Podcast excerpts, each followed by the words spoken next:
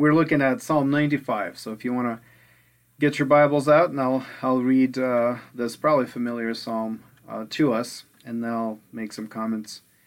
Psalm 95. Oh, come, let us sing to the Lord. Let us make a joyful noise to the rock of our salvation. Let us come into his presence with thanksgiving. Let us make a joyful noise to him with songs of praise. For the Lord is a great God, and a great King above all gods. In his hand are the depths of the earth, the heights of the mountains are his also. The sea is his, for he made it, and his hands formed the dry land. O come, let us worship and bow down. Let us kneel before the Lord, our Maker. For he is our God, and we are the people of his pasture, and the sheep of his hand. Today, if you hear his voice, do not harden your hearts as at Meribah, as on the day at Massah in the wilderness, when our fathers put me to the test and put me to the proof, though they had seen my work. For forty years I loathed that generation, and said, They are a people who go astray in their heart, and they have not known my ways. Therefore I swore in my wrath, They shall not enter my rest. Looking at Psalm 95, um, and it begins very positively, as as you've just heard, verses um, one through uh, seven, almost the rest of uh, almost the whole of seven, is is a call to worship. Essentially, it's a call to to sing and to rejoice, and and to bow and to make a joyful noise, make music to God. And the question is why? Why is this a call to to worship the Lord? And it is because He is a great God. He's a great King. He is our maker, our, our creator. And all those things are, are valid qualities of God that deserve our worship. Uh, many of us, uh, when we are in a particularly, you know, particularly beautiful place in nature, uh, particularly majestic part of the world, you feel compelled to worship God. You feel like this is His creation, and, and your heart naturally longs to to express gratitude and praise to the one who made it. Very much like when you see a great painting or a movie or or, or you hear a song, there, there's a in, instinct to praise its writer, or artist, or, or creator. So the same same thing is happening in the psalm, and, and it seems like it's a, just a pretty generic call to worship.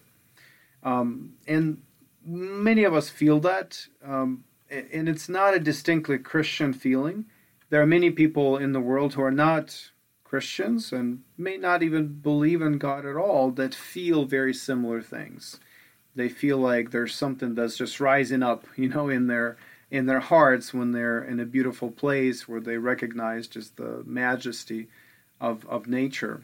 Um, and, and that is a God given instinct to worship God as creator. But it's not distinctly Christian. And, and certainly Muslims and and any any other uh, religion have very similar similar responses and instincts.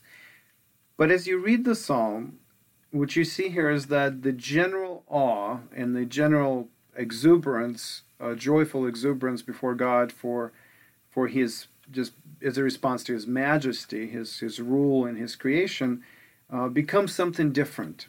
Um, and so if you if you look at uh, verse "Oh, come, let us worship and bow down. Let us kneel before the Lord our Maker. And then verse 7 For he is our God, and we are the people of his pasture and the sheep of his hand. And this is where it starts getting distinctly Christian. This isn't uh, just a generic call to worship anymore. It's not a generic response to the beauty of God's creation anymore. What we find here is that the God that is worshipped as the great king is also worshipped as our shepherd. We are people of his pasture, the sheep of his hand. Now, this is different.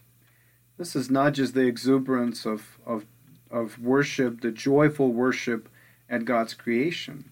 This is a recognition that this great king, this great God, the creator of all that exists, humbled himself and became our shepherd. And of course, if you know anything about the ancient world or the world, the world of the Bible, shepherd was not a glorious profession. It wasn't something that, that people trained to be and were excited when they became a shepherd. Uh, this was this was something out of necessity. This was one of the lower professions on, on the social um, hierarchy order. And so when God in the psalm is acknowledged to be a great king above all gods and a creator of everything that exists, and at the same time, a shepherd, our shepherd, this exuberance of joy gives way to, to humble bowing down and worshiping because God is a God of grace. Now, the Bible, as you know, is essentially a book about one theme, and that theme is, is, is God's grace. That God comes to save sinners, that He does it not because we deserve to be saved, but because He's a gracious God. He does things that we don't deserve. He loves us anyway. He makes promises to us that only He keeps. We don't have another part to, to keep of that agreement. That's the theme of the whole Bible.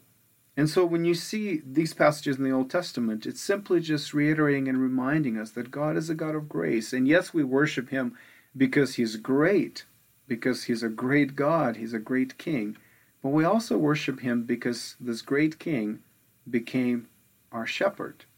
And now we are the sheep of His hand and the people of His pasture. Now, in the New Testament, this theme this theme is developed even in greater detail when we read about Jesus, who is God Himself, who comes to earth, becomes like us, in fact, becomes so like us that He is exactly like us, except for sin. That's the only difference. That Jesus is human in every way, that we are human except for sin. And that Jesus, who is a great God, who is a great King, who's creator of all that exists, we see all those passages in the New Testament and the Old Testament alike. And yet, this, this Jesus, this God, becomes a shepherd. Now, if you read, for example, in John 10, where Jesus says, I am I'm the good shepherd. He says, I'm not like those others that, that come to steal and destroy, or, or, or those who, who are just hired workers that don't really care about the sheep. He says, I am the kind of shepherd that cares about the sheep so much that I'm willing to put my own life on the line. I'm a really good shepherd, Jesus says. And verse 11 of John 10, he says, I am the good shepherd. The good shepherd lays down his life for the sheep. Not only risked his life, but gave his life for the sheep. This is why we worship. And this is why we worship God, is because, yes, he is a great king. Yes, he created some majestic landscapes that make our hearts sing. But he is a God that became our shepherd. He is a God that not only became our shepherd, but laid down his life for his sheep. That's the essence of worship. It's a response to God's grace. It's a response to who God is and what he's done for us. Now, what's interesting that now the psalm turns pretty negative. There's a call to worship, there's an explanation of why we worship, but then if you read at the end of verse 7, there's a different tone here. The psalmist says, Today, if you hear his voice, do not harden your hearts. If you hear the voice of God, this great God who became your shepherd, this great God who became your shepherd and gave his life for the sheep, if you hear his voice, do not harden your hearts. And then the reference is, is made to Meribah and, and, and Massah uh, in the wilderness, and this refers to Israel's time Uh, leaving Egypt, being redeemed from Egypt by grace, right? This great God redeeming his people by grace, by the way, through the slaughter of the lamb that, that predicts the death of Jesus. This great multitude of people is rescued from Egypt. And then in the wilderness, they doubt God. They harden their hearts. God makes promises and they don't believe him. God says, I'll provide for you, and they complain that there's no water, there's no food, and and and and these people went astray in their heart. They have not known God's ways. They've rejected God's grace. And even though many believers can sing the first part of the psalm, for many of us it gets a little dicey when we get to the end of verse 7 and are, are exhorted to hear his voice today and not harden our hearts. Now, if you think about it logically, if we affirm the first part of the psalm, if we affirm that God is a great king, that he is our creator, that he is our shepherd, that he is a God of grace, disobeying him makes no sense. Hardening our hearts against him makes no sense.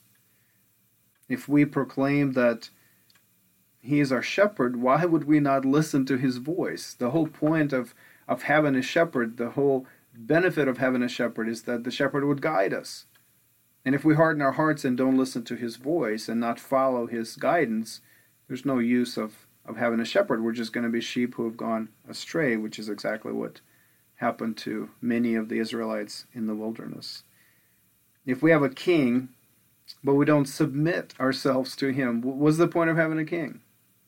And so, those of us who proclaim that God is our king on, on Sunday, and then the rest of the week we we live as if we are our own kings, it doesn't make sense to say what we say at church if we're not uh, submitting our lives to this king. And if we say we have this great God, but we don't worship him, and by worship I don't just mean singing, I mean your whole life is submitted to him. He's at the center of your life. He's at the center of, of your decisions, your ambitions, your your emotions. Then what's the point of having a God? What's the point of proclaiming that he is our God and we are his people? What's the point of acknowledging him as our maker, our creator, if we live uh, in a way that uh, that we become our own creators. We determine our the course of our own lives, and we try to create our own meaning and our own joy. And we don't just respond to the God of grace, but we earn uh, our own meaning and our own uh, and the validity of our own lives. You see the the disconnect between our belief in the God of grace and the great God and the shepherd God and the king God and the hardening of the heart. And so I'm going to end on this exhortation as the psalm ends. I'm going to encourage you today not to harden your heart. If you believe that God is your shepherd, and even more that God is your shepherd that laid his life for you, that Jesus died for you, that Jesus rose for you to give you life, don't harden your heart when you hear his voice today. And notice that this this isn't about yesterday. It's not about how you responded to God yesterday or how you responded to God when you were three years old in Awana or Sunday school. That's important. But what this psalm is talking about is right now. What are you doing with your life right now? Are you responding to God based on who He actually is and living your life in accordance with that? It's also not about tomorrow. You know, we don't know what's going to happen tomorrow. But He is our shepherd and He will lead us. We focus on today. And today, don't harden your heart when you hear His voice to you. And if you're not a Christian and you hear me talk about these things, and maybe it sounds strange to you, and I completely understand why it sounds strange, but this is real. This is true. There is a God. And this God is a great God. He's a creator of everything, including you. He created you and made you. With all the longings, all the instincts to, towards praise, all of that is, is His doing. And He's the same God who became your shepherd and laid His life for you on the cross as Jesus died for your sins, for your mistakes, for for all the things that you did wrong and are doing wrong and will do wrong, all the things you felt wrong, all the things you've thought wrong, all of that, Jesus took upon himself and gave his life in exchange for yours. And the question is, how are you going to respond? And if you're not a believer, become a believer. Become a Christ follower today. Because you're hearing his voice today. Don't harden your heart. He's talking to you right now. He's calling you to repentance right now. So respond to him by faith.